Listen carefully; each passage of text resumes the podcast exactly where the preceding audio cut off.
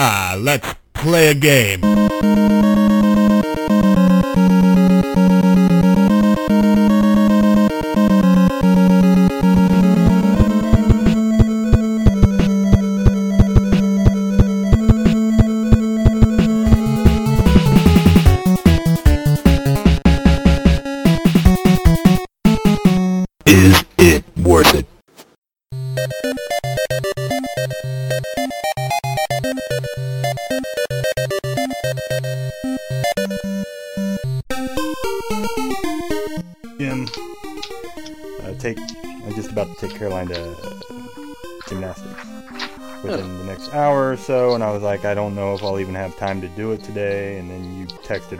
Getting in the shower, and I was like, eh, actually, we might be able to make this work. So.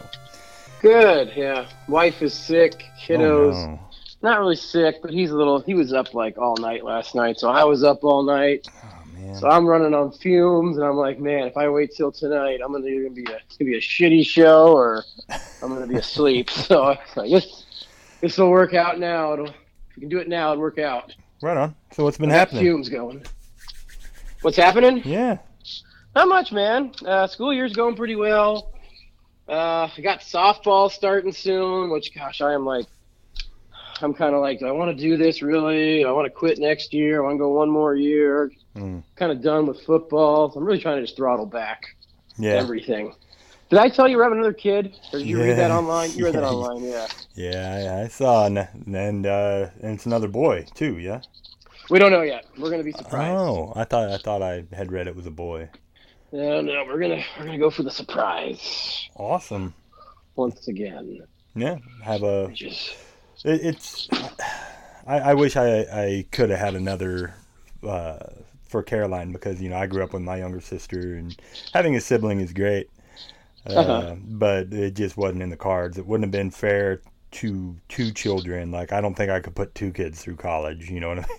So yeah. so we stopped after that. But yeah, yeah, she's doing good. She's uh, a brat, but you know, five Good. going on fifty, and you know, doing her thing. And the wife's Cool. getting better and all that stuff for the most part. That's the And, most important part. Yeah, yeah, more or less healthy. So you know, things going good. Anyway, um, got a pretty. Those listening, uh, I started recording a while ago, James. Oh, we are. Okay, Yeah. so I'm running around. Yeah, you're all good, man. It don't matter. Okay. Our fans, uh, they they know to expect very little from us, so it's fine. Once they start paying us the big bucks, then we'll start. I tell to, you, man. You know, I spent. I don't know if you heard it or not, but I spent a little bit of time, a good hour anyway, recording and making a fake commercial for the last episode, and I had only one person comment, our friend Alex. I Oh, like, I loved it. I was like, man, I thought it was pretty good. You know, it was all right anyway. And I don't know, I thought it was fun. Might try and uh, insert commercials randomly throughout, or do something like that, fun stuff. You know.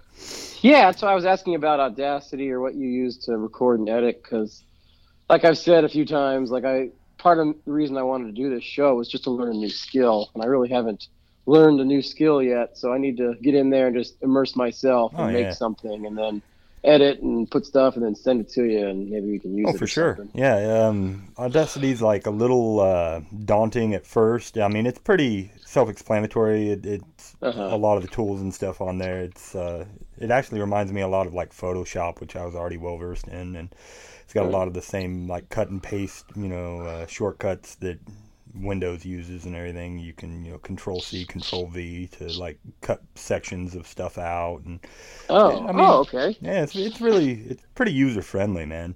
And then okay. I'll, I'll jump into it.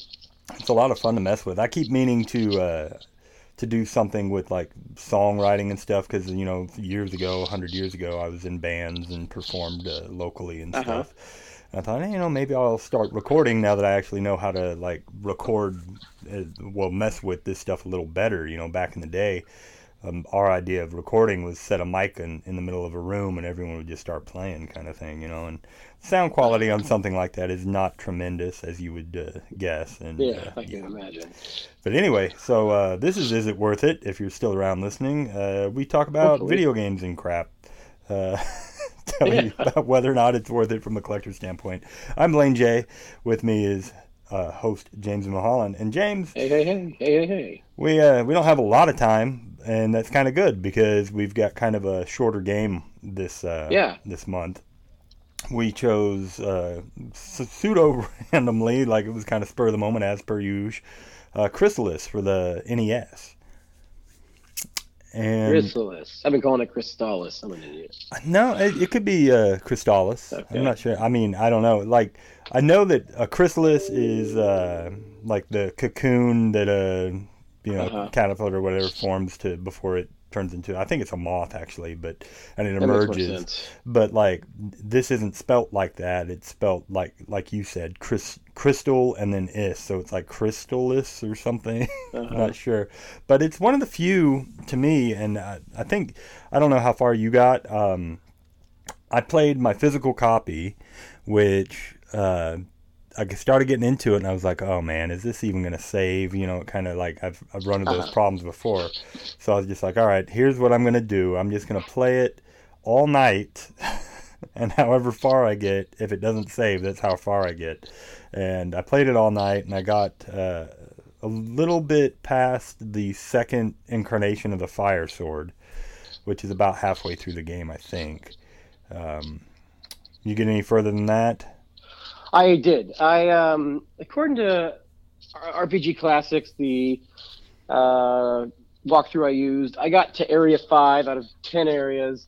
I got the water sword, Mhm. and then I got the first orb for the water sword, so the second level for the water sword, making it so I can build bridges. Right, which is super cool. And I, I got to a place where I kind of broke. No, I didn't break the game, but I kind of did. Well, I'll talk about it when we get there. Oh, and you can talk about it whenever. You know we have no structure to the show. Well, well, let's let's let's go uh, let's go back because this this first of all, this game I've never played. right. I've owned it, and it's on my shelf. I didn't play my physical copy. I have a modded, um, you know, NES Classic, Mhm. so I played it on there. So I was um, safe from the save issue. Right. Um, and this game, it's really good. It's like it's a lot like I guess you compare it to. I'd actually compare it more to Link to the Past Yeah. than I would like the original Zelda because you have that that fluid like eight directional movement where Legend of Zelda you have it's just up down left right. I, um, I got a hot take when it comes to like it gets compared to Zelda, original Zelda a lot, Mhm. or Zelda Two. Uh, my take, personally, I, I think it might be the best action RPG on the Nintendo. It I genuinely think that. Like I'm trying to run in my head what else it has going against it, and of course, it, you know, the two Zeldas, and then. Um, well, Zelda 2 is, yeah, I, I guess it's more of an action RPG than a straight RPG because you're still, you know, mhm. but uh, and then like Battle of Olympus and like the Magic of Scheherazade and I mean there there's a few, but very few of them hold up. I was worried this game wouldn't hold up, but it absolutely did. It's still an incredible I, game. I would I would agree. Um, I'd say it's a perfect merger between the original Zelda and then Zelda 2. You have the cities, you have more of the story, Mhm. and then you have the overhead map. Um, I, I think, I mean, And if they would have put. Oh, go ahead. I was. It's got an experience system and such too. Unlike yeah, yeah, uh, yeah, yeah, yeah, yeah. I mean, this could have been Zelda 3. Like, Yeah. if they put um, the, the right guys in charge, and they. This could have been um, a better sequel to the original Zelda. I mean, the, the, the second Zelda was fine. I liked it. It's my It's least okay. favorite Zeldas, but it's that's still saying something because it's still a great game. yeah. Um, but this would have been like a perfect uh, sequel to the original Zelda, or sequel to both of those Zeldas. Say, hey, look, we combined both the best parts of both the first two Zeldas, and here is Zelda Three Crystals or whatever. Chrysalis. Yeah. It, it had a lot of forward thinking. You know, a lot of people Uh-huh. cite um, like Earthbound as being one of these games that, you know, how come everybody doesn't do this? Where where the enemies will start to run from you when they get too Yeah. powerful. In this game, they don't run from you, but they don't deal you any damage once you get to a certain level. I like that. I, I didn't. I noticed that on accident when I went back to like I don't know what I was doing. I went back to the the previous the first town and I was walking around and that Yeah. happened. But you don't really have a reason to go back. At least I haven't yet. So I haven't really experienced that. Yeah, Um, you, you don't really need to. I mean, yeah, you really don't. There's once you finish any arc in a given area, you know, uh, it's you're pretty much done. You get all the items Yeah. within that area, you move on. But it's still it's still neat that you can. And if you wanted to go back and just like say farm without any. Uh, without having to like go to an inn and rest or whatever, Yeah. um, or use your healing magic, you can you know, just run around and kill these things for yeah a lot less experience, but they literally can't do anything to you. So, kind of nice. Which you have to farm. You have to Oh, grind in this game. you do. I I found out I was using the walkthrough and I found myself like avoiding enemies because I was just trying to get from point. Maybe it's because of the show too. I was trying to get as much done as I could. Yeah. Um, that's kind of where I broke the game. I'll cut into it. Like I, I was at level 9 Uh-huh. I was going through this cave and I got the iron pendant. And then I read through the walkthrough and it's like, okay, now go to the zombie town. So I went to the zombie town, which was like further into this cave. And by this point, I'm out of herbs. I'm out of magic. I'm like, okay, I'll get to this town. I'll heal, and you know, we'll move on. Hmm. I get to the town. It's a zombie town, so everyone's like, you know, the undead. And I'm like, okay, I'll just warp out of here and come back. Well, I couldn't. And then I read ahead even more and realized the the boss I was destined to fight like soon on, I had to be at level 10 to even do damage, and then right after that, be at level 11. So I was like, oh, damn it. So I had to warp out of there.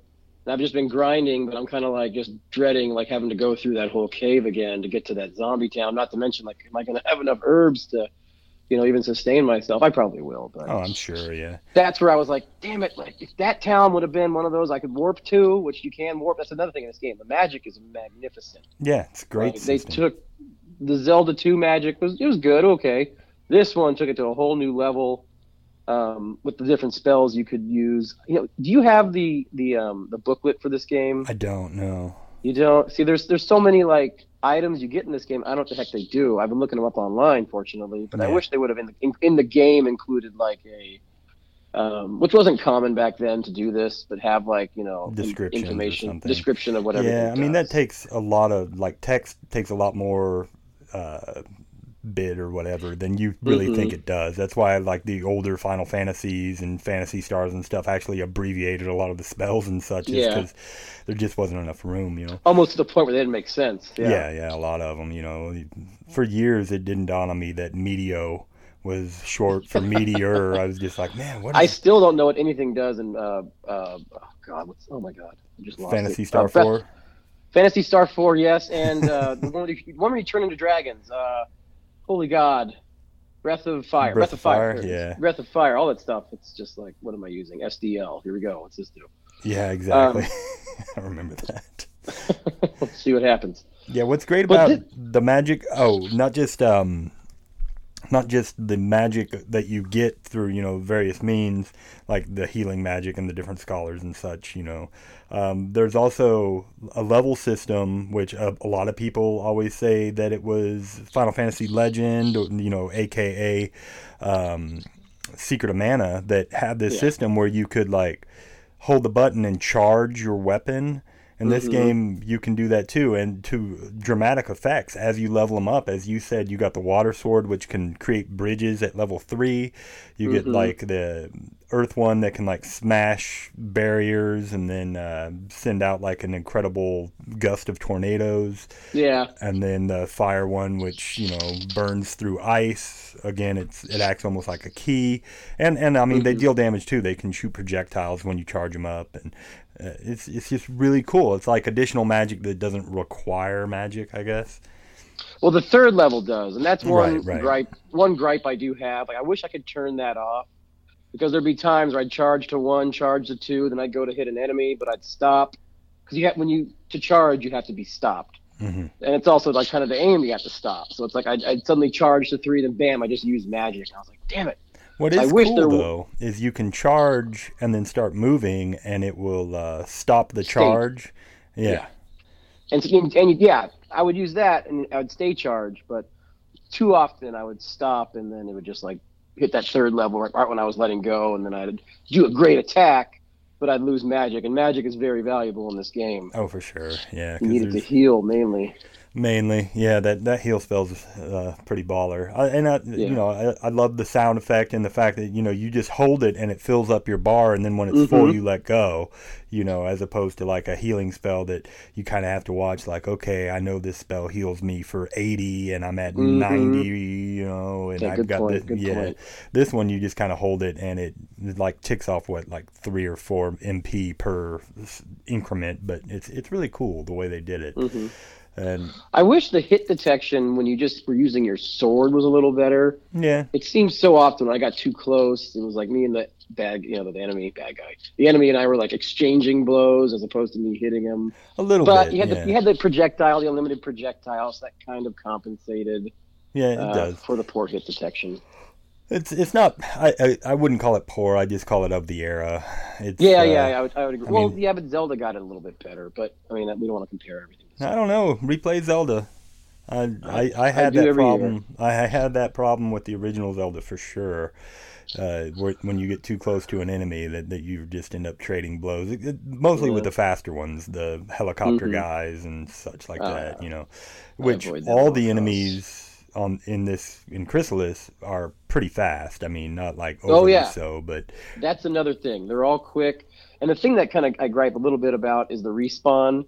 Yeah. Um, especially like in a dungeon or in a cave, like they shouldn't respawn there. Respawn all you want in the open world, I get it, but when you're in a cave, like there's can be so many enemies coming at you at once, all shooting stuff, all shooting stuff that can like paralyze you or poison you. I mean, again, like of the era. It, it takes era, a lot of mer- yeah. memory to uh, to say. You But we know, had these- Zelda already. Zelda but- eliminated the respawn on at least when you're on the screen. I guess this one doesn't have screen. Well, kind of does, but kind, yeah, fluid. kind of not. It you have Mhm. different screens, but yeah, as you move so far away, it's more fluid. It doesn't like go from like Zelda does. You go off screen and it scrolls Yeah. to another screen or whatever. And Mhm. even I was gonna say, even in Zelda, when you went far enough away, the enemies came back. So Yeah, yeah. At least on the open world. Yeah. In the dungeons, though, they stayed, I think, dead. Did they? About free. I think so. You might be I right. play that game a lot. yeah, Um, I think you are right. Have you ever played the Game Boy version of this? Uh, they did a remake? I hear it's incredibly terrible. I yeah, I, I I watched a few videos about it just because I was I don't know I was interested, hmm and it it looks different, um, a little too different, uh, and I yeah I've, I've read bad things about it. Um, Everyone- unfortunate. Everyone says just stay away. Yeah, it was like a cash grab for what little Mhm. nostalgia this game had. Because this, as far as I know, this is the only SNK um, RPG. I can't think of any others. Uh, like SNK, well known for fighting games, basically. hmm You know, we always saw those Neo Geo cabs that had all the Yeah. different SNK games. And uh, what's the other one they did? Uh, Metal Slug. That was real popular too. Oh yeah, yeah, yeah. yeah. I think that was SNK, and uh, like a couple of baseball games, baseball all stars and stuff like that. So it was like a really weird departure for them to make an RPG, and not just an RPG, but like a really freaking good one. Yeah. You know, I, and they've never made a sequel to this game aside Nah. from that Game Boy thing. And but there, I did read somewhere that they were due to this re-release they're doing that there there might be a chance of some sort of I mean, sequel or something I hope coming so. out of it. We'll I was see. surprised that they've never had it on any of the SNK collections, and now you already mentioned, but uh, you can get this on the Switch and the PS4 and such, you know, off that SNK collection and, and Mhm. play it on the go or whatever. And I highly recommend doing that. This game is awesome. You know, I, I Yeah. still got more to talk about, I think, but Yeah, I'd like to talk. I mean, the story starts out so amazing. It has this like intro um, that really captivates you, uh, Mhm. and it's like it's futuristic. You've been and it's the, it's like the year 1997. There was a nuclear war. seems legit. and then yeah and it seems yeah and then you're you're like put in hibernation then you awaken like a hundred years later and the world has basically been gone to shit entirely like you said Right. and they've I like remember- abandoned science for magic but there's a floating um, city in the sky Mhm. um, but they don't really come back to the story very much like maybe it's because i'm using the walkthrough and i'm just kind of going point a to point B. I mean, questing A lot of it But- was in the manual. I did read a Oh, lot of that. Um, I don't have the manual, but I I read online. Um, yeah, you're like one of these. There was so many wizards that could. Uh, there was one wizard that made some kind of machine that had to be stopped, and then there was these other wizards that built the four swords to be able to defeat it. Technically, there's five swords in the game, but um, and they Yeah, were the only combined, ones. They were the only ones that could use those swords, and they were afraid they were going to die off before whatever. So they froze one of them, but in the process of being frozen, you lost all your powers and memory. So that's why you Mhm. wake up an amnesiac and stuff and don't know what's going on, and then you have to collect the four swords to combine them into the fifth Yeah. to be able to defeat the big bad or whatever at the end. Yeah. Um, pretty in depth though, like the storyline and well written too. It read like a novel. You know, I wish I Yeah, had it it in was front great. of me. It's just it just doesn't appear much in the actual, in the actual game. game. yeah, not a whole lot. I mean, again, you know, text and dialogue were Yeah. relatively slim. I mean, in every town you went to, there was a good five or six people that would talk, and then you would run into Mhm. other people along the way here and there, and it was, you know, it was interesting. You know, it was one of the. I think this was like the first time I saw an RPG where there was like uh, an animal town basically and you you know they didn't trust Yeah. humans and stuff like that I, I you know it's that's genius. Became a trope, but yeah, it was like one of the first time that I can think of that happening, and you know, different stuff like that. I mean, uh, like I said, you got a lot further than me, but you have to like meet up with all these different masters to learn their abilities. Uh, I think I got heal and telepathy and maybe one other. Uh, it's Yeah, I got I got. I'm in the same area. I got this one where I can heal myself from paralysis and uh, Mhm. poison. That's the farthest I've got. I'm also riding around in a dolphin right now. right, I was going to mention the dolphin, which is pretty cool, man. I mean, not only do you have like a, a spell that teleports you from town to town that you get um, relatively early, you uh, yeah, you get a dolphin companion that can go across the ocean for you and get you to different areas and stuff. Pretty cool. You know, and like you said, you can build ice bridges to get across stuff, and then I forget what the next sword does. It's wind sword, fire sword, water sword, and is it earth or no? It's it's like light or something. Wind, God fire, water. Oh my god. Lightning, lightning, lightning. Lightning. Okay. Yeah. I I haven't got that one yet, but I did I did look ahead. I can't remember what the lightning sword does what, on its third power up. It's been a million years since I played through this game, uh, and I, I've never actually played through it. I just got to the very, very end. I've got a story about that actually, because when I was a kid, I was just like super lucky to uh, to find this game at all. Because uh, younger listeners never had to experience this because they've always had the internet. But before there was the internet, uh, it was really just word of mouth. Um, Mhm. How you got to know these games, and then like whatever advertisements might come on during Saturday morning cartoons or whatever like that. And this game would require like additional help. I don't think Oh, you yeah. can play this game by yourself. I mean, you you could, but it Maybe. Yeah. it it would it took a lot. I mean, that was just gaming back then. But, yeah. But the uh, Struggle. But whether or not you rented a game was almost entirely based off of if a friend told you about it or if um, you just went to the video store and you looked at the box and the box seemed enticing and that's how I got this game. I'd never heard of it. There was a place called Tote-A-Poke which is like a damn convenience store, you know, and they had maybe 10 games and this was one of them. And I, I saw the cover and I thought, well, there's a guy with a sword. I don't know what a Crystalis is, but the back looks promising. It kind of looks like a Zelda. I'll bring it home and I just cannot stop playing it, you know. Yeah. And uh, played it over the weekend with my cousin Danny, who uh, at at the end was like I was so tired. I was just like, all right, man, I gotta go to bed. I will beat it tomorrow, kind of thing. Uh, he just reached over and hit the power button.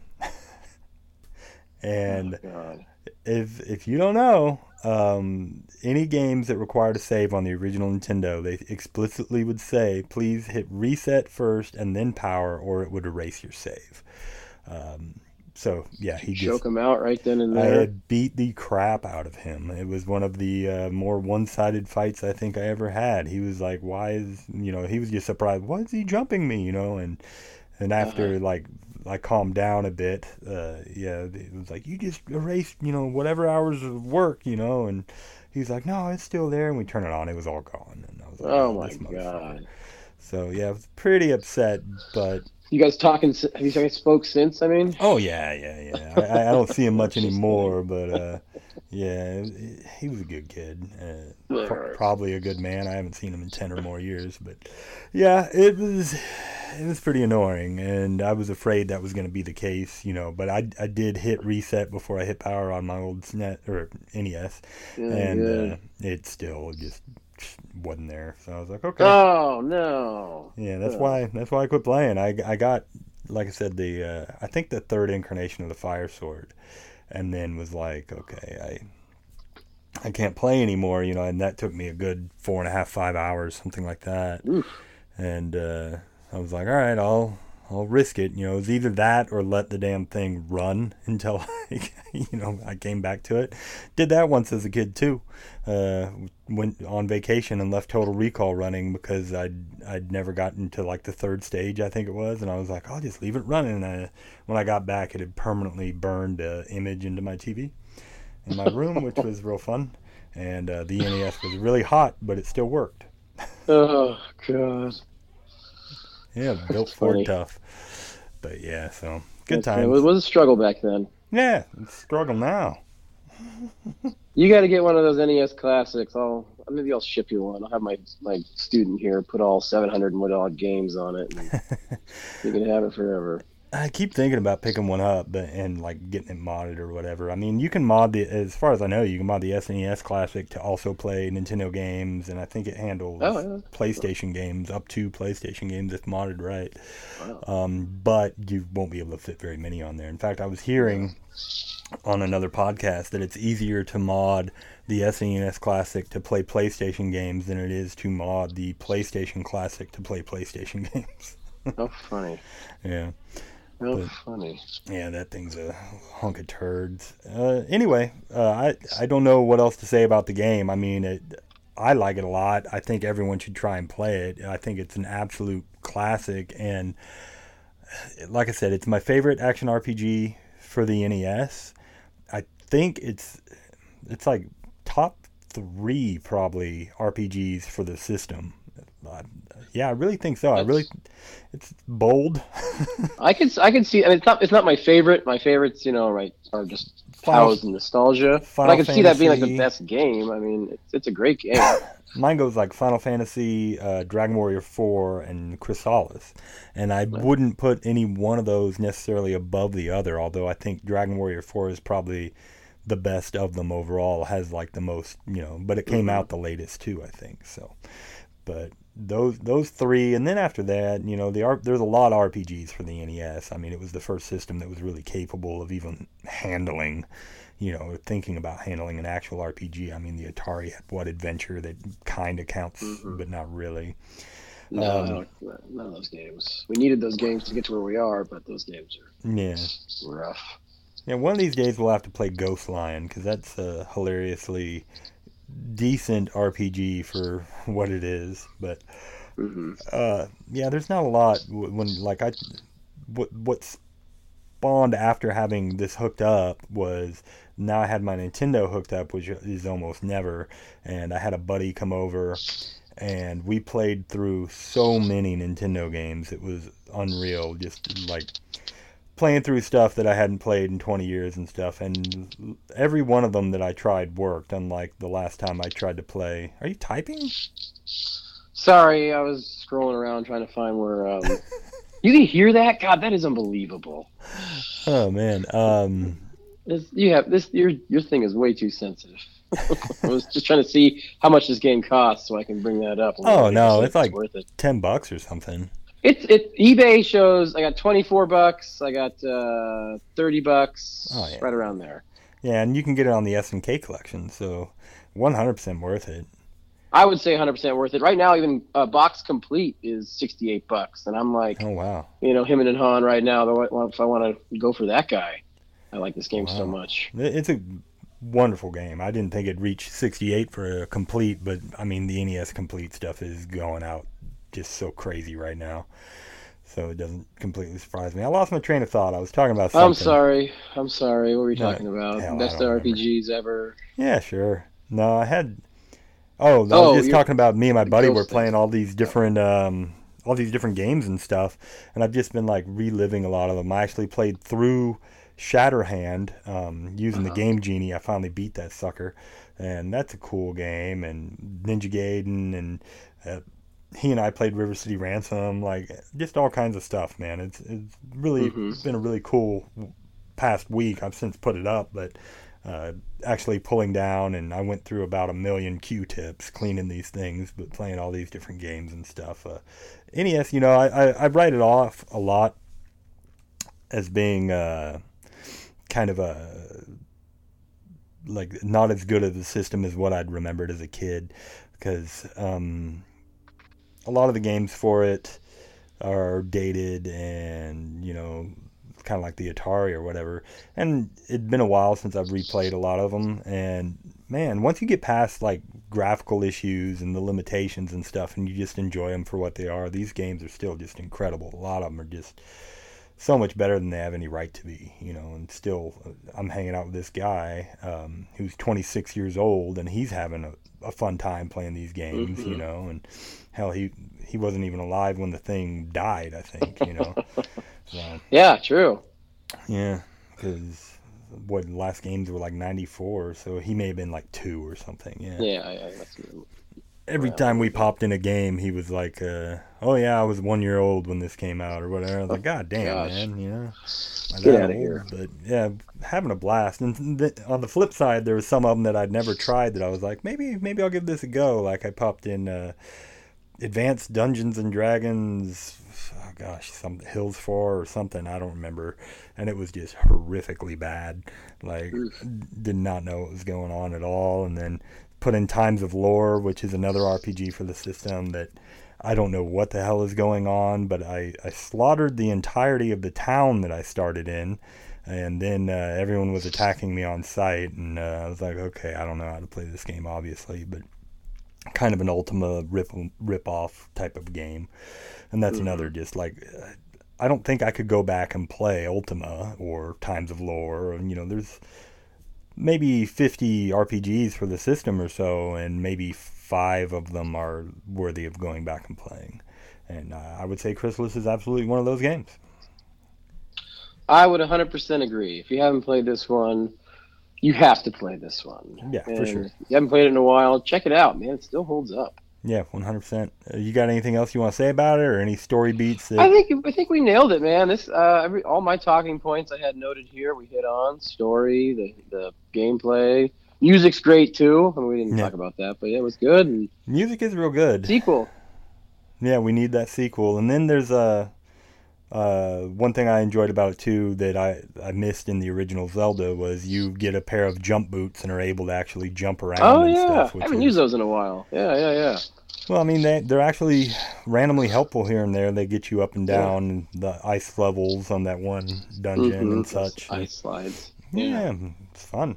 Um, so you know, just little things. You know, it's like it was just again just so forward thinking. You know, I'm not exactly sure when it came out. I think it was '91, but Uh, I just had that. Hold on. It was, Nah, uh, no I think it was 90. yeah. 90, 90, 90, 90, 90, yeah. 1990. So And the original Zelda was 86. I looked it up because I was uh, Right. curious how much time had elapsed. yeah, four, four years is a long time. So, but I still Yeah, yeah. I still give it a lot of props. I I think it's a better game than Zelda, and a lot of people are you know gonna be like, yeah, you're out of your damn mind, but. I I go back and replay Zelda now, and it just feels dated. And I mean, it's still fun, but maybe it's just because I played that so much as a kid. I don't know. But Crystalis, I was Yeah, like, I was worried it was going to be trash, and then it's just like, man, this is so easy to get into and so much fun. No, I do. Yeah. I would say the music on Zelda is a lot better, and the play controls are slightly better, but overall, Uh-huh. I like this game better. Um, anyway, that's about it. I think um, I may, if this episode seems a little short, it's because it is. I, I can probably tack. I've got like we've got made an episode like what three years ago, James, or started one, and I've got that still on my hard drive somewhere. Maybe I'll just tack that onto the end of this, and it can Yeah, be maybe, some or- uh, bonus content, or maybe people can just be cool with. Uh, with a Yeah. 30 minute episode or so. Shorty episode. Maybe they will be. I don't know. Um, what are we playing next? Oh yeah. Um. Well, here's the deal, man. I I kind of promised a friend of ours, Menthian, aka um, Bjorn, uh, that we would play a game a while back, and I bought it myself, and I've kind of been forgetting about it constantly. And you may have already played it or own it. It's on PSN Network. It's called Dust and Elysian Tail. No. Wow, those dogs are going at it. Dust Yeah, in. Say it again. I think it's Dust Elysian. and Elysian Tail or something like that. Okay. If you have no Look it up. objections, or if you wanted to play something else in place, No, let's do that. I wanted to play uh, the Resident Evil 2 remake maybe the next time. 'cause I know that comes out end of this month. for sure. Maybe we could maybe we could pick that up, and that'll be our I guess our March episode. Yeah. Um, Yeah, we could do that. and- but yeah, that sounds good. We need something in between then. And then um, I want to do Mother Three at some point soon as well. Oh yeah, let's talk about that. Hey, you got I opened a package from you, Mother Three. That is incredible. Yeah, yeah. That is awesome, I man. have- Thank you. Oh no, psh, whatever. You got me an awesome gift too. I got like 50 likes on that pic on uh, Instagram of that album cover. So pretty. You haven't listened to it yet, right? no, Still, it's uh, still completely sealed. I don't think I'm gonna pop that open either. You can listen to it on YouTube for free. So you know. Oh, there you go. but just having it is incredible. It's awesome. But uh, Yeah, let's play Mhm. Mother Three. Maybe that'll be the next one after that. I don't know. Yeah, that sounds good.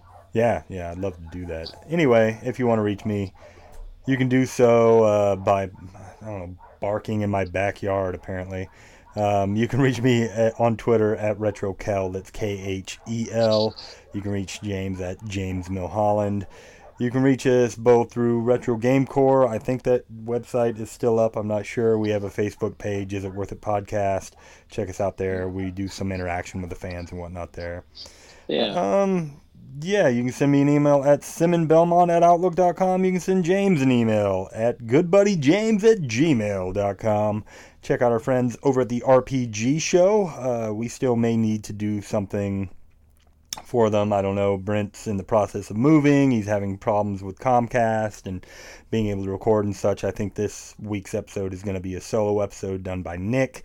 So I, I offered, I said, hey, you know, if I, we need to do any kind of content, either one or the both of us, we could probably work something out to do something for them and help them along those lines. But uh, if you're not already listening to those guys, uh, be sure to check them out. They've got a great show. I also want to give a quick shout out to uh, another podcast that follows us called Podtendo, which Uh-huh. apparently have been following us for a long time. And uh, I just kind of whatever didn't check them out and i finally was like oh these guys literally follow me on every media that uh, i'm on so they probably are avid listeners.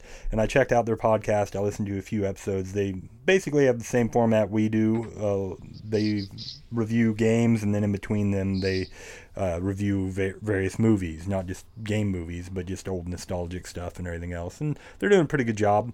And uh, I, you know if you you like more content like this check them out. They do they're doing a good job. Anyway i don't have anything else. You That's it for me, man. Looking forward to our next show, Dust and Elysian Tail. Looks like a side scroller, 2D side scroller. I have no like that. idea. Minthian was Or just like, "You need to check it out. It's a good game," and I was like, "Okay," and I bought it. Uh, Looks beautiful. Yeah, so, I was pretty inebriated at the time. Usually, when I talk to Mint, it's like in three in the morning, and I've had a few beers. So I was like, it's the "Oh, only way to talk to him. Well, yeah, well, he's he's a good friend and uh, very deserving. If he wants to ask us to do a special game every now and again, you know, of course we're gonna oblige. Anyway, until then, keep it retro. and We'll see you next time. See you later, everybody. Bye.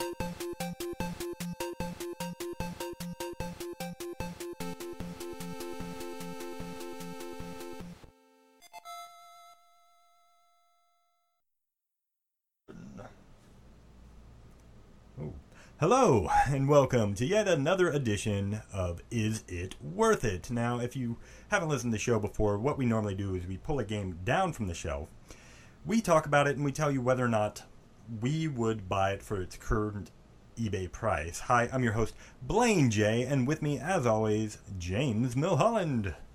Hello, everyone. and today's kind of a an off-topic show. If you're listening to this, it's very likely that we recorded this show sometime in the past. We kind of decided, you know, we might want to have one in the can, so to speak, um, just in case one or the other of us isn't able to make it one month, or we just want to take a month off, whatever it is. So we kind of impromptu after recording an episode of our other show, Video Games and Movie Podcast. We kind of were like, why don't we just talk about video gaming and how we got into gaming and you know, uh, our origin stories. sure. Um, so I, I guess I can start. I think I've told this story on the podcast before, but when I was a kid, I uh, I had an Atari. You know, when I was like three or four, which you know I'm I'm nearly forty now. I'll be thirty seven in a few months. Um, I may already be thirty seven or eight or nine when you're listening to this, but anyway. Um, and uh, I didn't like it. I didn't like the Atari. You know, I had some quote unquote good games, Frogger, uh, a game called Mega Man or Mega Men or something that had no correlation with the actual Mega Man, and uh, maybe a Galaga clone or something. I really don't remember. I just remember it wasn't for me. You know, and some fat kid, neighborhood kid, I remember he was really portly, came over, tripped over the wires, fell on the the cart while it was inside, broke the cart in half. Jesus, and, yeah. no. Yeah, and then uh, damn thing didn't work, but um, you know, I wasn't too distraught by it. I was like, uh, whatever. It's Atari. Didn't give a shit. Didn't really care to play it in the first place, except when you know it was raining outside and I was really bored, kind of thing.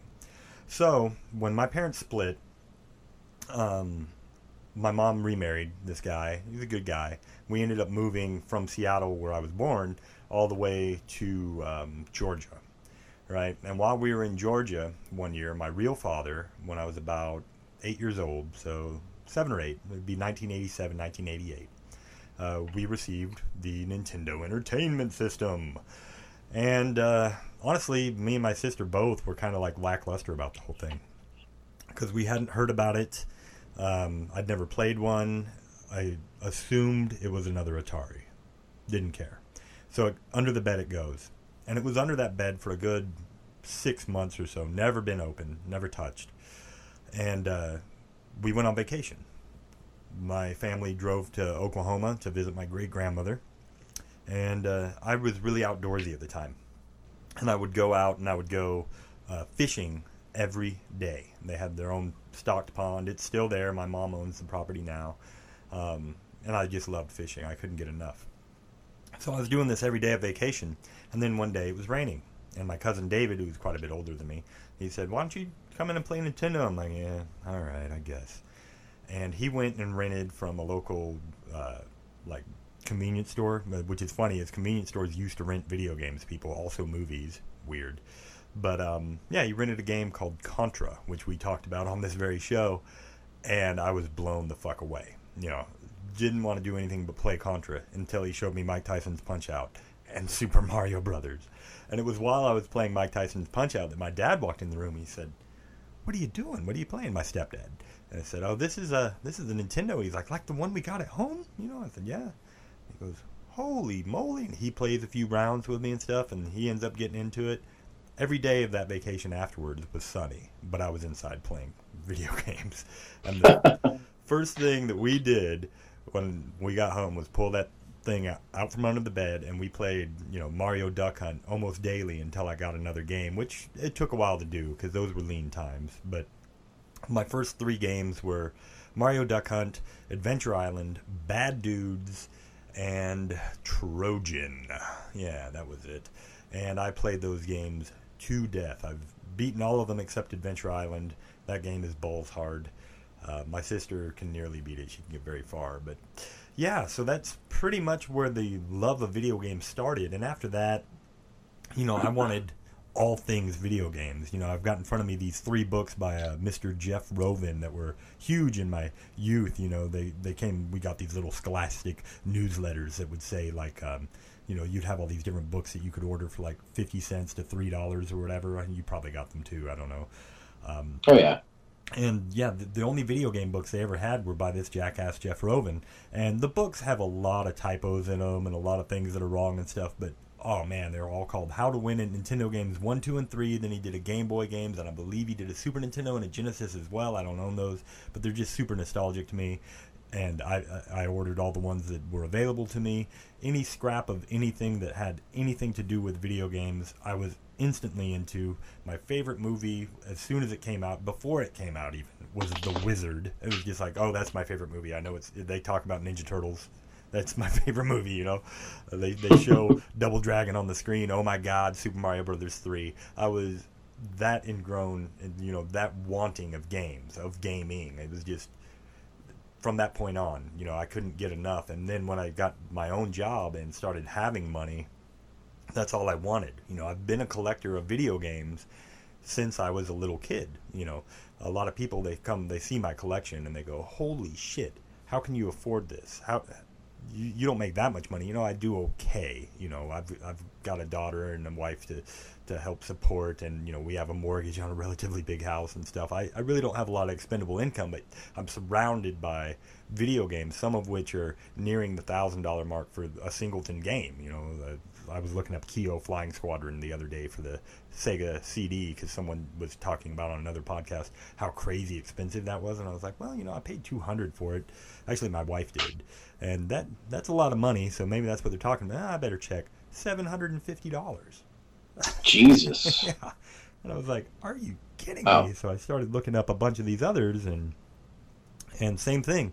Um, a lot of I can't believe the boom, you know, the knowledge. And since we've been doing the show, is it worth it? I'll look up a game. I'll go, yeah, that's pretty close to the range I want to be in. But for uh, the podcast, we've kind of strayed from it a little bit, and now we talk about cheap games too. But um, I can't believe some of the doubled, tripling of prices of some of these games is just mind-boggling. And yeah, maybe one day they'll all go down, and that's fine because I don't have a lot invested in them. I've literally been a collector since I was a teenager, you know, and like I said, I'm nearly 40. So what's your story, Mhm. James? Well, mine's uh, kind of similar to yours. I um, I remember my father bought. Well, I don't remember actually when he bought it, but he got us the Nintendo. Got me a Nintendo, and he kept it in his basement when we we lived in uh, in California, Vallejo. If anyone knows where that is, um, and we'd play it, you know, maybe once a week. You know, we had a lot of other stuff going on. Uh, I remember going. I was like three years old, so you know, my memories of it are hit and miss, but. I do remember playing a lot of Mario. Um, I remember funny story. Whenever the two Goombas were like side by side, like I would just freak out and like pan my dad the controller and have him jump over him for me uh, when I was a little guy. And then you know eventually, obviously, I got better and surpassed him his ability. You know, almost right away. Um, I don't remember any real other games we played. Uh, I think I know we played Mike Tyson's Punch Out, but you know I was like four, so I was just mashing buttons. I'm sure Hmm. uh, back then. There was a balloon game which um, I have played recently. It's the it's the one. What's that like? What's that game where you uh, float? Balloon fight. There it Yeah. is. Um, we've played that a little bit. Um, and that's kind of where it, it petered off for around there. And then we moved to a neighboring city. Uh, my parents start kind of started their split up, and I remember distinctly that they took the Nintendo out of my dad's basement and like put it in like our TV room where I had like full access to it. Um, but you know, I was kind of quasi into it until I met my neighbors next door, um, who had a Sega Master System. So then it was just like back and forth at each other's houses, just playing either the Master System, playing the Nintendo, Mhm. um, and you know, it's so much fun when you got someone your your age and two player games. Um, sure. God, I remember what was the Rescue Rangers was just a huge Oh, hit. You could pick I their ass up and throw them in a hole. yeah, yeah, and you could, but you could play like together, and then You of course. Contra. That was a huge thing. Like, well, because Mario, you have to take turns, and which Mhm. is you know fine and all, but being able to play cooperatively, oh, that was that was the best. Yeah, for sure. Uh, and then you know, like like you, you know, I'd get games. You know, one on my birthday, one at Christmas, and then maybe one other throughout the year if I like, you know, use basically my birthday and Christmas money to buy it, you know, somewhere around April or so. So, but like you, you know, I I kept my games. I did not trade anything in. Mhm. I have a lot of games still in their original boxes, although the boxes are, you know, shredded up a little bit, but they're they're Sure. still there. Um, I used to love just looking at the. You get the game back then. You used to also get like little posters that came with Oh, the game, All kinds of and yeah, and yeah, I just spent hours just pouring through those things, looking at all the other games they had out, even though the it was just a little picture of all the little games. But then you'd flip the poster over and have a you know a whole full poster of something, and ah, that was so good, such good times. I I feel that the uh, just remember all that like beautiful um, artwork they did for the in the front of games. I Oh, distinctly remember Mario Two, like that one, like always rings out in my head. It's just being Oh, it's just so awesome. There's so Yeah, so yeah. many of those, and what's funny about that is a large portion of that artwork was done by a very small handful of artists. There's like Mhm. five, ten guys that did the entire NES library. So, Yeah. excuse me. they're just beautiful, beautiful, beautiful, beautiful. Um, yeah, that, that's that's kind of where I got you know got into it. Is you know part my dad got me started, and then we moved, and I had more access. Got a little older, Yeah. And then uh, getting the neighbors and just talking and looking at games, and then then I met Zelda, and that was that was Right. and the rest is history. I, I was gonna ask when, when it was when you finally played. Uh, well, Zelda is arguably not an RPG, but it's close enough. Um, the, your first RPG experience because that's really what solidified me as a gamer. Like I always loved video games, right? Uh huh. I Yeah, mean, yeah. Loved, loved video games. But it wasn't until I was maybe, oh, I was 11. Yeah, because I was in the fifth grade that my cousin had a copy of Dragon Warrior that he had never cared for. He was just like, uh, they sent this to me because I ordered Nintendo Power. And he was like, if you want to play it, you can. And I borrowed it for a month, you know, and I played Mhm. the dog shit out of that game. You know, I, to this day, Yeah. I still know virtually everything about Dragon Warrior. I haven't played it in almost 20 years. I don't think I could. You know, it's Yeah. it's not that it's a bad game; it's just a product of its time. But that introduced Mhm. me to RPGs, and then it was, Mine Yeah, go ahead. I was gonna say mine was. Uh, I'm a little younger than you. I'm 32, but like you said, when this airs, who knows how old I'll be. But uh, uh, Final Fantasy 2 uh, was mine. So I was probably the same age as you. You know, 10 or 11. Played played that game, and that's still my my all time favorite RPG game. Um, I know it's not the best, but it it is, it is 100% my favorite. Um, Sorry. no problem. After playing that, of course, I went back and played the original, which you know you, you, you notice immediately, like, whoa, they, they came a long way uh, in a short period of time between these two games. Although in Japan they had you know Yeah, two others, in between, or two in between. yeah, two in between to practice with. But know, Final Fantasy two, that I did, but I didn't own a Super Nintendo. I played at my neighbor's house. I right. I I, talked about that in the previous show. yeah, I initially played that at my again another cousin, but a cousin's house. He uh, Uh-huh. he had it, and I actually, strangely, hadn't even heard of Final Fantasy at that point because, uh, you know, like I said, RPGs were games that I would seek out, but at that Mm-hmm. point, I'd found all four of the Dragon Warriors. I'd played, um, oh gosh, can't even remember now. Like I think Ghost Lion and some of these others, like Magic of Scheherazade type of games, and then of course hmm uh, games like Maniac Mansion that aren't RPGs, but they're like adventure, so they have like some of the same elements where you're gathering items to do puzzles and so on and so forth. Sure, sure, And yeah, uh, Shadowgate, another one that felt like a, almost an RPG game, Yeah. Uninvited, etc. And I loved all those games, but somehow Final Fantasy I'd never heard of or seen. You know, uh, I do Mhm. recall seeing a friend of mine when I went to his house playing a game that I now know was Final Fantasy, but I didn't have time to like sit there and like watch and ask questions. I was just dropping something off and I left. Um, Mhm. But I was like intrigued by it. I was like, "Ooh, that looks cool," but you know, I never got a chance to ask. him yeah. and I moved shortly thereafter. But anyway, um, so I go over to cousin's house and he's playing Final Fantasy II, and I see that parallax scrolling of the flying of the airship and and et cetera, et Yeah. cetera. And my cousin is trying to like engage me, like, oh, you can you can help me while I'm uh, playing. You can like tell me whether or not this makes it stronger or weaker. I'm like, dude, I'm I'm a little smarter than all that, you know, like. I don't know what he took me for, but I, was- I just you can just do your thing and I'll just watch. And I was like seeing the story unfold. You know, he's pretty far into it at this point, but I was like, I've got to get that Yeah. game. You know, and Yeah. yeah, it, remains one of my all-time favorite games, if not my favorite. It's really close. I, I absolutely adore Final Fantasy II. I mean, it's Yeah. its story and characters uh, ring more true to me than a lot of the others. You know, I, I feel like, and, and it's it's strange to say because their dialogue is all minimal for the most part in comparison to a lot of other role playing games. But everyone felt real and alive. A lot like uh, Lunar is another one that did that for me Yes. Um, yeah.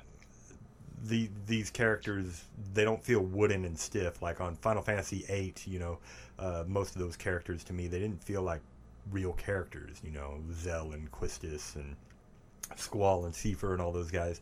Like the only one that really had any real personality to them felt like Zell and Seifer a little bit.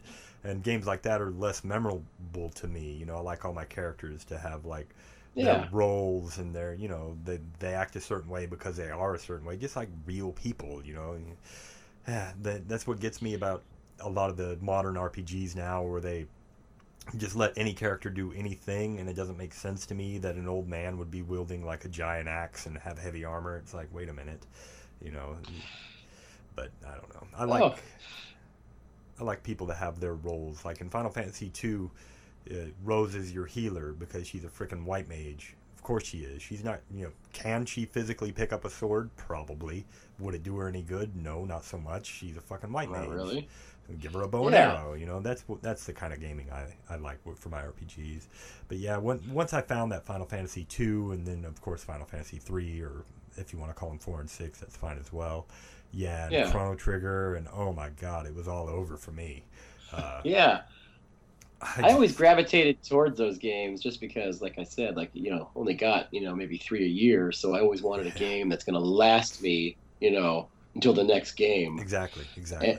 And I think the reason maybe why you think like those older games, you know, you, you made more of a connection is just you know you you probably played Final Fantasy two a lot longer just Oh, yeah. That was your only game, you know, for for that time, and you get stuck, and there's you know there's nowhere to and it just no had so computer to help you out. You just have to figure it out.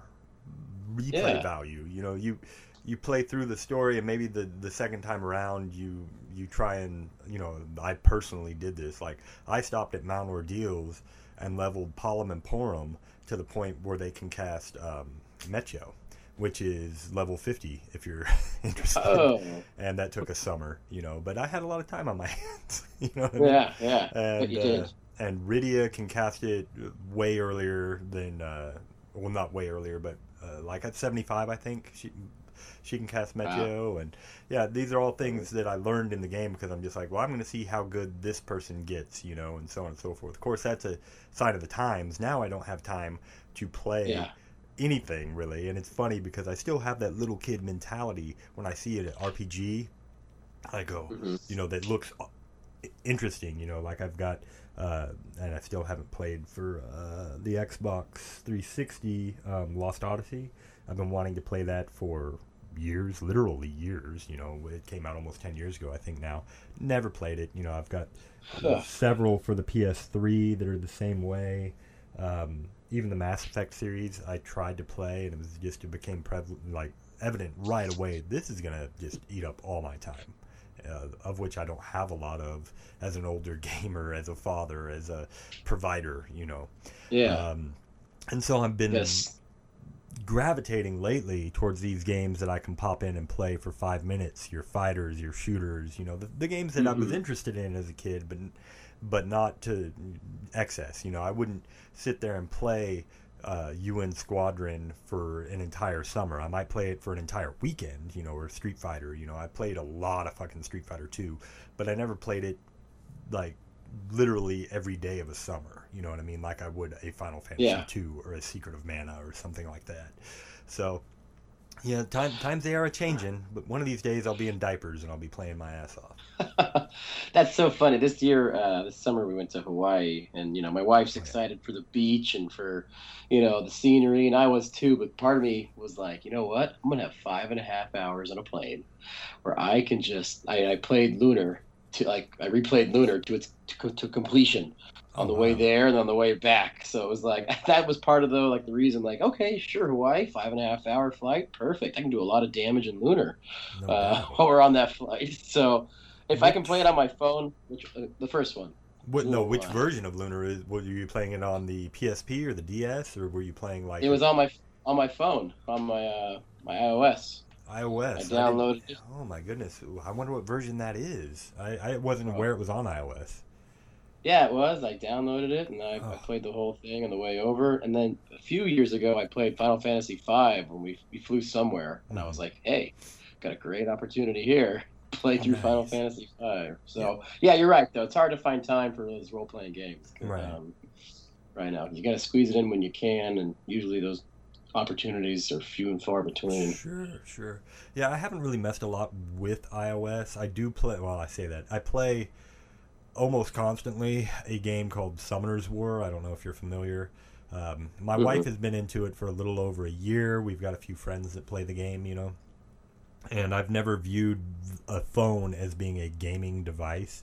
And then, you know, this game kind of looked cool or whatever. Eh, I'll play it a little bit or whatever. And now I play it literally all the time. Like I'm playing it at work as I'm like actually working because you can pretty much auto a lot of the stuff in, in it and stuff. Grind. There's a lot of grinding in the game and stuff. And yeah, I could actually do an entire podcast about Summoner's War. Like not just a singleton podcast. Like I could do a podcast from now until I quit playing the game. It's that involving. There's a lot of strategy behind it and stuff. It's a really big game. It's really good. Um, it will take over your life though if you get into it. Um, Is it, is it in app purchases or do you buy You- the whole you- game itself? the game is free and you can play it free to play and i did play free to play for the first several months but then as you kind of start getting into it you're like well i could really use this or that or you know th- Okay. you can get anything in the game for free but you increase your chances exponentially if you spend a little money here and there And then- Okay. then there are players that dump literal thousands a month into the game that just Mm. have everything and they're like the top rated players but you know there's there's always going to be people out there that just have that kind of expendable income. It's the- it's the same as like when you see like I've been in the collecting community for 20 plus years. Now I haven't been a big voice in that community because I personally I don't like I do this podcast now but I don't like to put my face out there as like hey here's this guy with a collection that is worth a lot of money let's find out where he lives you know? It's like I, Yeah. don't, I don't want that you know? It's like I've got this hmm expensive collection and granted my house has cameras and uh, we have a security system that's out the waz because my wife uh, parents they own a security business but i still don't want anyone in the area thinking you know where i could get a, a almost a literal store's worth of video games that guy blaine j that dude's house so i don't like putting myself out there as much as some of these collectors but i'll see these young guys sometimes or not always young but they'll come out of nowhere and they're like, "Hey, check out my collection." It'll be a moderately. You're like, "Oh, that's you're doing good, man," and you just kind of give it a thumbs up or whatever. And then two months later, you notice them again, and their collection is like 40 times bigger than it was. And you think to yourself, "Okay, how the f did this guy?" And then you look at his profile. Oh, you're a you know a lawyer or a doctor or whatever like that. And Your income is literally five times mine, and you can probably just throw money at it until you have a collection. Whereas, you know, if I were to attempt that, like if, if for some reason my house caught fire and I didn't get any insurance money for my game collection, I wouldn't have a game collection. I mean, I would have a few games, but I couldn't afford this stuff now. You know, I was No. fortunate to get into it as a child. A lot of the games, you know, there's a lot of regret of stuff I didn't buy, obviously. I have thousands of memories of, oh, I was holding a copy of whatever and I was like, oh, I could buy this. I actually, I have a memory of like this uh, store owner trying to sell me all at once because he's trying to get rid of them because no one was renting them.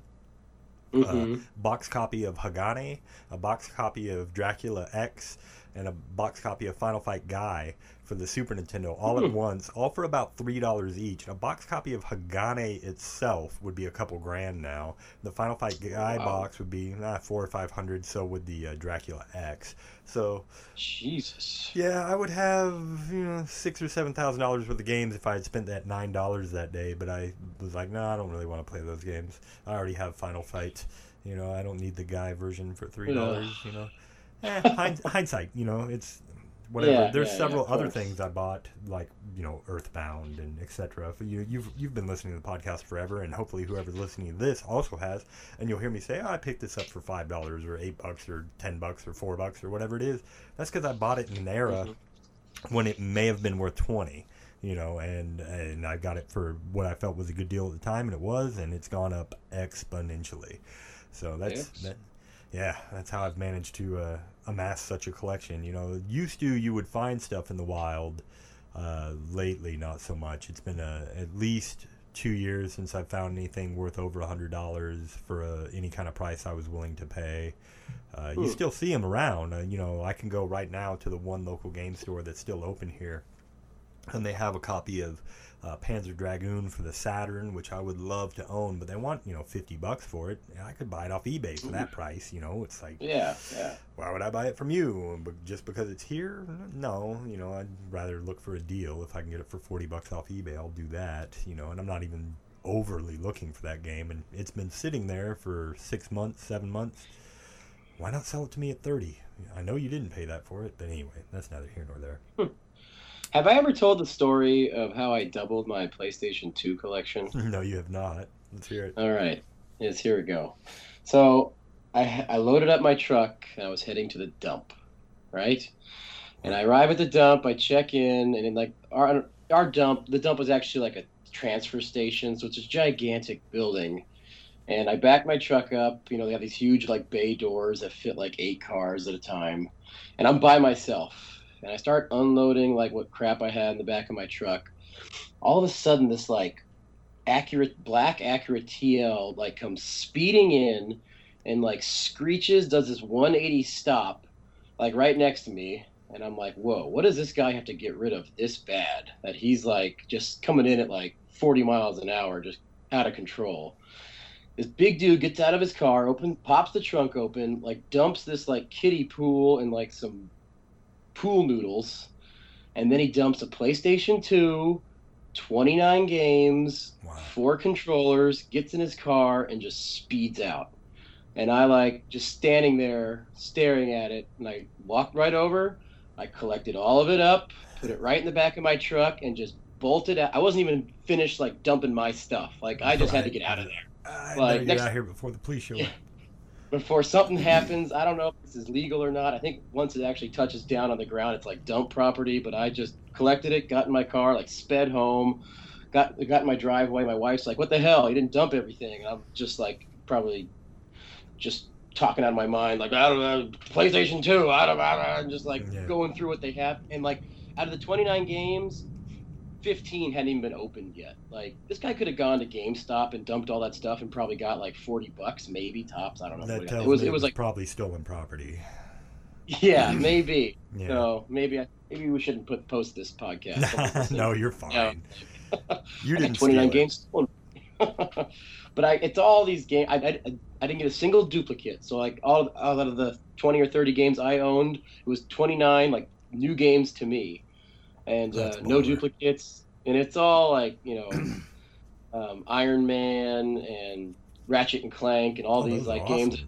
Those are all you know, they're all great games, and like Yeah. I just didn't buy for whatever reason. Yeah. And I'm like, hey, well, yeah, Free. got That's a the best price. whole new collection. Yeah. no shit. Jeez. Yeah, I've I've heard that before too. It's funny you say that. Like, uh, I have a friend that works for a dump or used to, and he said he would always find Nintendos and computers and just and he would like look at it and go, nothing's wrong with this, and he'd bring it home. You know, he wasn't. You're not supposed to, but whatever. And he'd bring it home, and the damn thing would work. And sometimes it would have games with it. Uh, one guy I knew found a. Uh, he used to actually go to the dump. They'd have a day where you could go out there and pay so much money, and anything you find is yours. I don't know if your dumps have those kind of things, but our dump did Oh. at the time. and he would go out there to buy stuff to try and resell.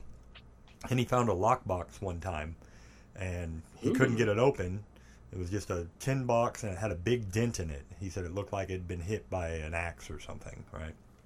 hmm And uh, he was like, "Well, I can't get it open, but maybe I can open it home." And he took it with him, pried it open at the house, and it was just full of money, Whoa. chocked full of cash.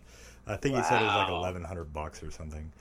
Uh, Not bad. not bad, yeah. And, and another time, that same guy found a uh, brand new camera in its case with a tripod and everything. Nothing wrong with it. The camera sold for like six, seven hundred dollars at the time.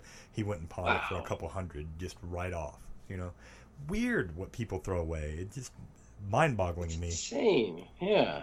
There's a lot of rich people that just go, I don't need this anymore. They upgrade, and they Yeah. literally put it out to the curb, you know, or take it to the dump, and it just blows my mind. And then there are instances where what you just described, what, I think happened in that instance, if I had to guess, would be like that was someone's father. That Mhm. the kid stole a bunch of games from somewhere, some store. Maybe he worked for a GameStop or something. Because the sealed games tells me someone got a bunch of games all at once and Yeah. uh, had only opened a few of them to play. And then dad walks in, "Where'd you get this shit?" I don't know. Uh, what do you mean you don't know? You know, you you know that kind of thing. Then he just in a rage grabs it all up, goes hauling ass to the dump, basically chucks it out the window. You know, because Mhm. if he stopped to think, he'd be like, "Well, I could sell this stuff," but he's trying to teach his son a lesson. That's what I think's happening there. I mean, Maybe. Probably. yeah, maybe, maybe not. I don't know. It's a theory. No, you're probably. You're probably. It's definitely something. I, I bet his kid was involved, and he was just like mad at his kid. And he's like, you know what? You haven't done your homework. Could Tell be. you what I'm gonna do. But but then that wouldn't explain all the sealed games. Sorry about Yeah, the kids right. screaming. That's Um, all right. I like it. the uh, the funny thing is, I have my copy of Star Fox only because when I owned a store for a couple of years, I had this gal that would come in and literally sell me stuff that she would dig out of dumpsters. And at the time, I was like, uh, I told my stepfather who ran the store with me, I was like, you know, I don't think we should be buying this crap because it's literal crap. And he's like, no, she'll come in sometimes and she'll have good stuff. And I got to buy the crap to get her to keep coming, you know. And he'd give her Yeah. five bucks for a bunch of McDonald's toys she pulled out of a dumpster or whatever like that. And she Mhm. came in one day and she had Star Fox. And it was crusty and shit. It was gross looking, but I cleaned it up. A Star Fox and a Super Game Boy. And those are the Oh. actual. It's the Super Game Boy I still own. It's the Star Fox I still own. Both still work. Um, yeah, I got them each for a dollar effectively because I think I paid five dollars for the bag. So yeah, you random. And who would throw away a Super Game Boy? You're talking 2004. yeah. You know, I mean, it wasn't that far gone at the time. It was antiquated, quote unquote, by ten years. But that'd be like me saying, "Well, I'm going to throw away my PlayStation 3." You know, Yeah. that's pointless. No, I'm not going to throw that away. You know, it's, I don't get people's Yeah. mentality, but there are people out there that to them this stuff is trash. You know, one man's trash, another man's treasure, and all that. Mm-hmm. So yeah, and I've I've never actually personally acquired anything from a dumpster, but I have found games like I, I rented a house once and uh, found a copy of Zelda 3 on top of the fridge. That was just like, hey, cool, free Zelda 3, you know? And then someone Yeah. stole that copy from me some years later. So Ugh. currently don't own a copy of Zelda 3 that I know of. I might have it on something, but not Thanks to your Nintendo. previous podcast, we, you did about uh, you know acquiring games. Now, whenever I see a garage sale, I have to stop in and just like ask, like, "You guys got any video games?" And they Yeah. never do. No, you never know though. You know, one out of You never know. five or ten, someone's gonna be like, "Oh yeah, I do have some in the back or whatever." Yeah, exactly. That's sure you want. Um, but you know, you have to get out early for those things too. Mhm. We had a garage sale one started at like nine. I had people at my door at like seven, like wanting Yeah. stuff, and I'm like, God, I hate it. That's there are people that make their livings off of going Yeah. to garage sales. Yeah. Yep. Yeah. Because they buy in, buy low and sell high, kind of thing, and yeah, it's That's just. exactly, exactly. I'm only looking for one thing: video games. And if it's something else that I have knowledge on, I'll go ahead and buy it to flip it to buy video games. you know. Yeah, But most yeah. I, I went. There was this uh, state sale down the street from my house, and I went in there, and like this, these people were the definition of hoarders. But um, the weird thing they hoarded was like Barbie dolls. Oh yeah. like all different sizes from like you know 12 inches up to like three four feet and everywhere their, their, backyard was like full of all these barbie cars and it was, it was weird but the one thing they had that I've, I've heard is it might be worth money um, is the old vhs disney movies oh yeah. and they had them on sale.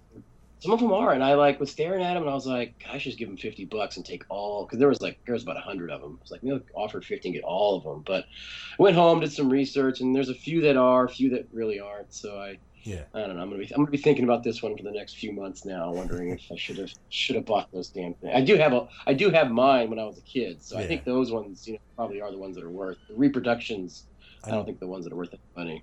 I know offhand that the VHS of The Little Mermaid, the original printing of it, has a picture where the artist hit a penis in the tower, Yes. and yes. that's worth fifty or so dollars. But um, and there's a few others Fuck. that are worth some money. They did have that one. I saw that. I saw the penis and I giggled and put it back. And I do have the original though still somewhere, mine. So Yeah. at least I have mine. But uh, if they ever if they open that thing back up, there's still plenty of stuff to be sold in that house. I'm gonna go down there and just take about twenty of them. I think. See what happens. Yeah, you never know what you're gonna find. Like I went to visit my mother here some months ago, and she lives about an hour out. Or when she's Uh-huh. here, she lives about an hour away from me.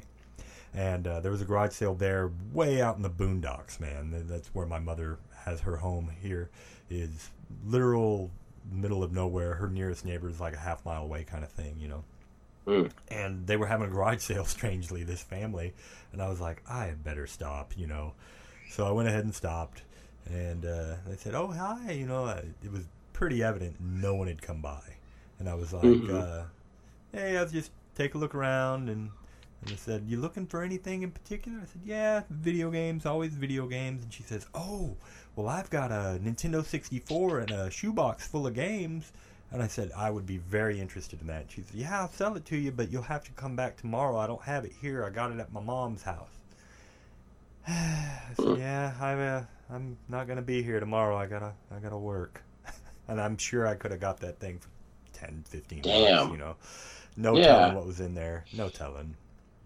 So, people still do say yes. Unfortunately, that day they said yes, and uh, wasn't there. And then another guy asked him if he had any video games. Yeah, I do. It was a black guy, and he ran in the house and he came back out and he had two scratched to shit discs, PlayStation Two. One was like a Madden or something, and the other was something uh, else similar. And I was like, yeah, I don't need either, either one of those. I'll sell them to you for two dollars. No, that's all right. I, Yeah.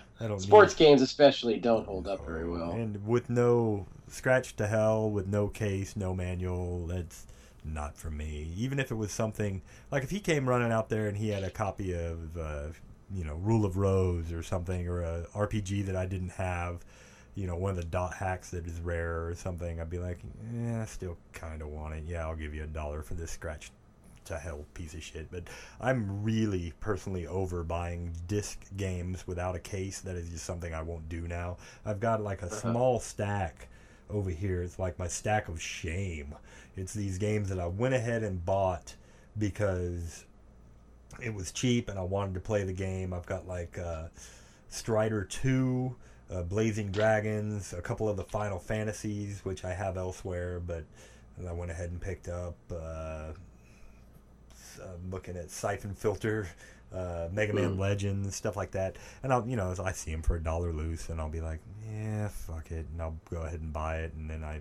I'll Mhm. regret it, you know, later because it just it looks horrible on a shelf. It's like my writing on a white background. I guess I could print out something for them and they'd look better, but I I would still know. Uh, Yeah. you know what I mean. I can't do it now. Now, now carts I'm a little more lenient on, like uh, especially Nintendo, Super Nintendo. Uh, not so much Genesis because a lot of the time you can find the cases with those. But if, Mhm. if those don't have cases with them, I'm not as worried about that. Uh, the bulk Yeah. the bulk of my Nintendo collection, I have about 530 ish Nintendo games, is loose. I was counting the Hmm. other day. I've got nearly 40 box complete that I didn't even realize I was up anywhere close to that. But if these days, if I find a box complete Nintendo game, if it's in good condition and they don't want an arm and a leg, I just buy it. Uh, Yeah. I don't. I don't even think about. it. I'm just like, yeah, fuck it. It looks cool on a shelf. I'll, I'll get it. Um, I do find them quite quite frequently still, but they always want like top eBay prices for the most part. But every now and then I'll find something like I picked up Final Fantasy for twenty bucks here a few months ago. I was Mhm. telling you, and it's like, yeah, I'll, I'll get that motherfucker for twenty dollars. Boxed, sure. It's got everything with it. Yeah, I'll do that. Um, Hmm. But yeah, it's it's definitely slowed down a lot. Um, yeah, I, I don't know what else to say about. We're just kind of ranting about our collections and origin stories and so on and so forth. Uh, it's been a lot of fun. Uh, I don't know. After the Nintendo, what what what system did you get? oh, Um, well, I, I, I got the Nintendo, and then of course I got the Super Nintendo, and I think I've also told this story where I got the Super Nintendo. I begged and begged and begged my mom. She finally bought it for me, but she bought the version that didn't have a game with it. It was just Oof. just one controller and the Nintendo. It sold for eighty nine dollars at Walmart. Uh, I've actually heard some people say that that never existed on another podcast, and I was like, "No bullshit! I know that existed because I got that in a box."